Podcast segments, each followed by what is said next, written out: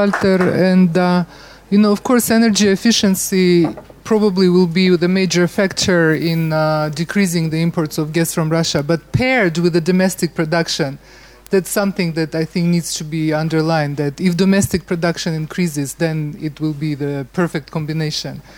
And uh, before Andre leaves, I know you have to run. Uh, I have a question to you. Um, you had several ideas in your um, presentation, and one of them was re-involving Gazprom, and then the others were um, demonopolizing Gazprom and depoliti- depoliticizing Gazprom. Since we were talking a lot about conditionality in this forum today, don't you think that the conditionality should apply, apply here too? Before Gazprom gets re-involved, it should demonopolize and depoliticize. Thank you. Oh, well, I'm not sure that actually conditionality would be appropriate in uh, relations with uh, external non-EU actors, uh, and. Um, I would say that here uh, rather is a political compromise or a political level of discussion uh, because I don't think that actually European Union companies or the European Union itself or European Union member states are interested in worsening the relations with Gazprom. We saw actually last year when European Commission delayed for a while the antitrust monitoring, right? Uh, so uh, I would say there is a need of a political, uh, let's say, hook to uh, to start the, the, the, conversation, right? So I would rather view it this way, but I would not uh, believe that conditionality would be appropriate. This was your idea that I tried to connect. Thank you. Um, and uh, Walter, our last speaker, uh, this was the twin separations that were these uh, presentations that were separated. Uh, so comes comes back and uh, wraps up our panel. Thank you. Thank you, Irina. You also promised me at the start to give me a sign, uh, five, four, three, to the start of of the ex party. I suppose that was the background. Um, uh, so good afternoon, ladies and gentlemen. I, would like, I'd like, I tried to take up some of the some of the strands uh, that were, and some of the chords uh, that were struck by my by my previous speakers. Uh, the, uh, the, the the title of my intervention was called or is called um, an intensive year for for energy diplomacy. Um, I think that's one of these euphemisms that that exist. It was a a hell of an intensive year for for energy uh, uh, diplomacy, uh, at least as as regards as regards Ukraine, EU, and and Russia as well. Um, um, although um, the word energy diplomacy uh, in the EU uh, speak uh, only appeared half a half a month ago. Uh, previously, namely in the in the in the in the energy union uh, communication, which the uh, which the Commission uh, brought up in brought out uh, in the at the end of at the end of February on the 25th of February, and the energy union has been referred to repeatedly by by previous speakers as um, as a as a key policy document by the by the European Commission for the time being. It will be dealt with. Um, in the European Council, um, in the in summit of heads of state uh, at the 19th, 20th of March. Um, it was one of the two policy documents which the Commission brought out, uh, and both of them in this last year, and both of them speak very prominently um, about Ukraine. Both of them also speak very prominently about uh, about the energy community uh, in that uh, in that context. Um, uh, the second document is, is the Commission's energy uh, security uh, strategy uh, of uh, May, uh, May 2014, um, which, which stresses the need for, for Ukraine to intensify its, its integration process into the energy um, community. rules system. the the most recent uh, energy union strategy uh, makes uh, quite a few interesting remarks on um, on Ukraine. On the one hand, it speaks of um, um, a very close, uh, um, and I will surely find the exact word now. Um, it speaks um, of upgrading a strategic partnership uh, with uh, with Ukraine, um, and then it does not only refer to the to the transit uh, uh, of energy, uh, which which accord which has been struck repeatedly and which is which has been a constant of, of, of EU interest in Ukraine. But it also speaks about Ukraine's energy market reforms as a key interest um, of this of this energy union policy, and both in terms of uh, upgrade of gas network in, in Ukraine, so gas relations, also of energy of electricity, appropriate regulatory framework for the electricity market, uh, and thirdly, uh, improving the energy efficiency um, in in Ukraine uh, as one of the key measures to make to make Ukraine more energy independent. Now. Um, shifting from these policy background um, arguments to what has concretely happened um, um, on the ground uh, in terms of uh, um, uh, interventions needed by uh, energy diplomacy with, with EU involvement. I would like to make uh, five, um, five points. Um, first point is that there has been this last year an almost, the stress probably has to be an almost, uh, but an almost complete failure of, uh, of Russia's traditional divide and rule uh, approach to EU member states in, that, in that area. Uh, it became most obvious when uh, President Putin repeatedly uh, sent letters not to the European Commission um, and the European Union as such on energy policy, but to each of the um, of the of the EU uh, member states, uh, heads of state and government, and the response on the EU side was a joint one. Response came from then Commission President Barroso. So I think that was a very important uh, signal uh, to uh, to Russia that uh, that this time is this time is over, in which really one can um, divide and rule EU member states. the second point I would like to make, and um, also all my previous speakers have referred to it, it is the reverse flows um, uh, situation. I think this was really a game changer um, uh, in in energy relations uh, in Europe. Um, currently, uh, this year, I think 70% uh, of the imports um, into Ukraine came from the EU, and only 30% came from Russia. Uh, that's quite different to what it what it used to be.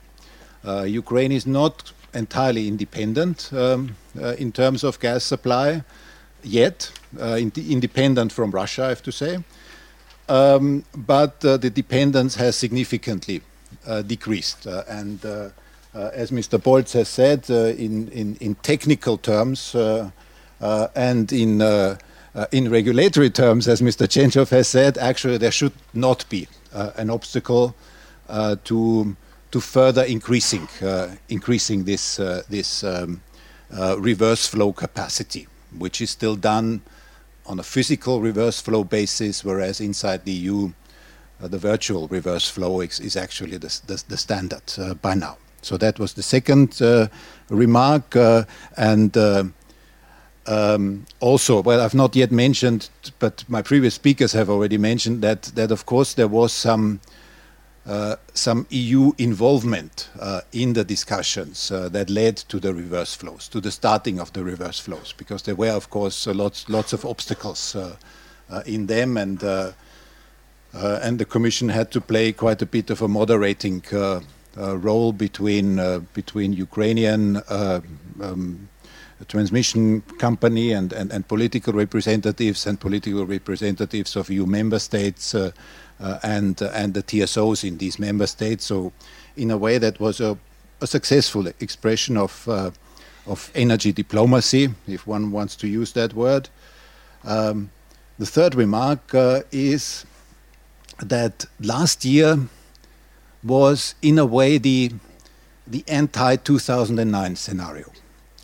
Um, there was one point of comparison with the 2009 scenario, uh, namely that that uh, Russia, that Gazprom, at one point stopped gas deliveries to Ukraine for Ukrainian consumption. This was in June, after discussions uh, in which the Commission participated, um, and there was significant um, worry at that time uh, in inside the EU although it did not come in the midwinter, but in midsummer, which which certainly eased the uh, the, uh, the, the, the situation. But there was nevertheless significant worry that either immediately or at one point afterwards um, there would be a disruption of transit flows uh, to EU. That Russia would seek some excuse, uh, so there would be some technical problems, whatever. It did not happen.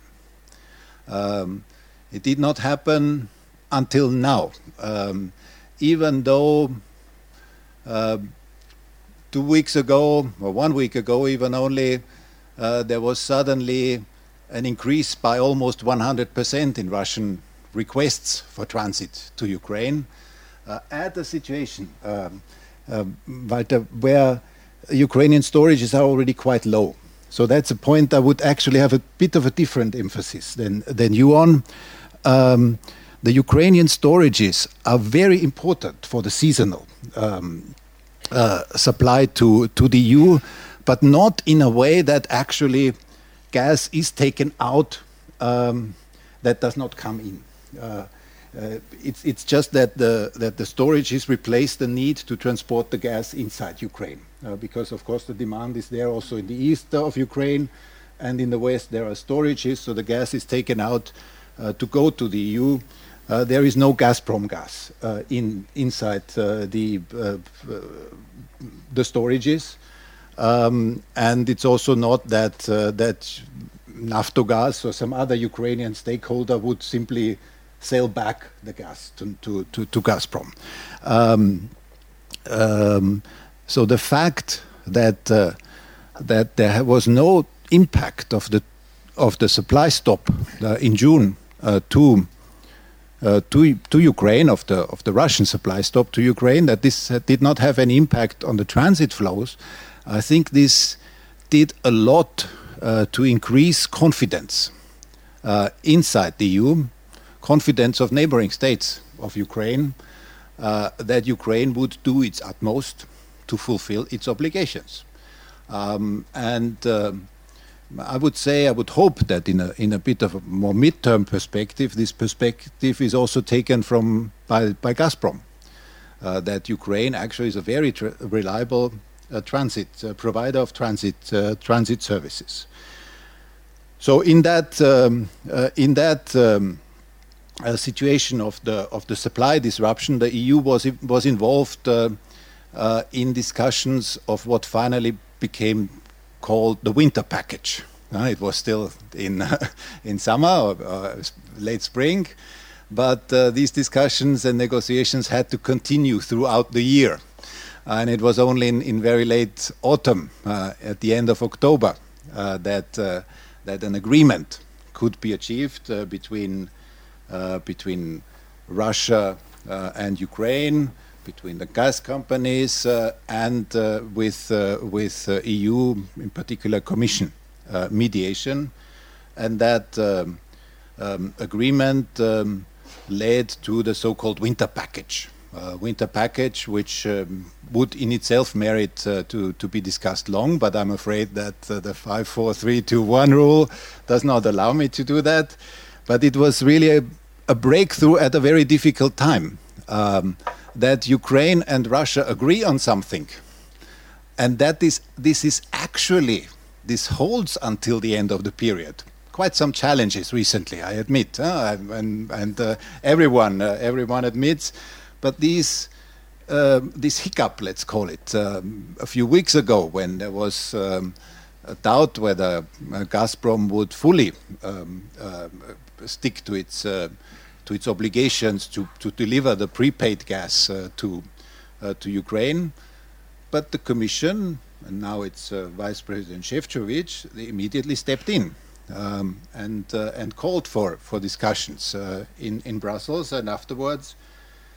Well, I would not say it's completely resolved, but it's at least um, um, de de-dramatized uh, this this particular this particular situation. So also there a, a certain role for for energy diplomacy. Um, and winter is coming to the end, and I'm coming to the to the to the next uh, um, and the fifth point uh, um, of the role of energy diplomacy. Of course, there will be a role when it comes to the to the spring and summer package uh, negotiations, to which uh, uh, actually both sides have been called already for uh, for next next week on the 20th of 20th of uh, of March uh, to Brussels in order to start uh, discussions what will happen after the end of the so-called winter package at the end of March. Um, is there any possibility to, to come to an agreement on, um, on conditions of supply for gas from Russia to, uh, to Ukraine? So that's, uh, that's the end of my remarks uh, on energy diplomacy. Um, I would as a very last point, want to stress our focus on on the, the EU focus on in relations to uh, to Ukraine should not underestimate the very very high challenge uh, that that the current uh, situation is uh, constitutes for Ukraine. I think Ukraine will be the country this year uh, with the biggest change in its uh, in its energy markets all over the world. Um, I think there is no no other country where there will be a 300 to 600 percent uh, gas price um, increase, where there will be, as Irina you have mentioned at the start, uh, the challenge for the social protection system. I also there I, there's one point where I would say that a bit of a different emphasis. The social protection system is in place. Uh, in Ukraine, it has to be adapted. Uh, there are provisions in the budget uh, for social transfers, um, um, and um, it will nevertheless be a challenge to, to, to apply this. it is in place. It's not that something has to be invented. It has to be made administratively a bit lighter because it will lead to maybe 5 million households asking for, for support for their energy bill, uh, which is not surprising uh, when you see gas prices up 300 to 600 percent, electricity prices, I don't know how many percent, but, but also quite a significant uh, percentage, and heat prices uh, uh, up, uh, up on top. So um, I would, um, I would um, think that while last year was a very intense year for, for energy diplomacy, uh, this year may still be an intense one for energy diplomacy, but this year all the focus is on Ukrainian reforms um, that they are doing. And I must really say that the role of the of the energy community secretariat in that process is is a crucial one. Ukraine needs uh, um, needs some orientation of what is right, what is wrong, needs some feedback. The Commission tries to give that. Uh, the EU delegation to Ukraine, where I'm working, tries to give that, uh, but uh, the energy community is, uh, is, is absolutely essential for, for giving that.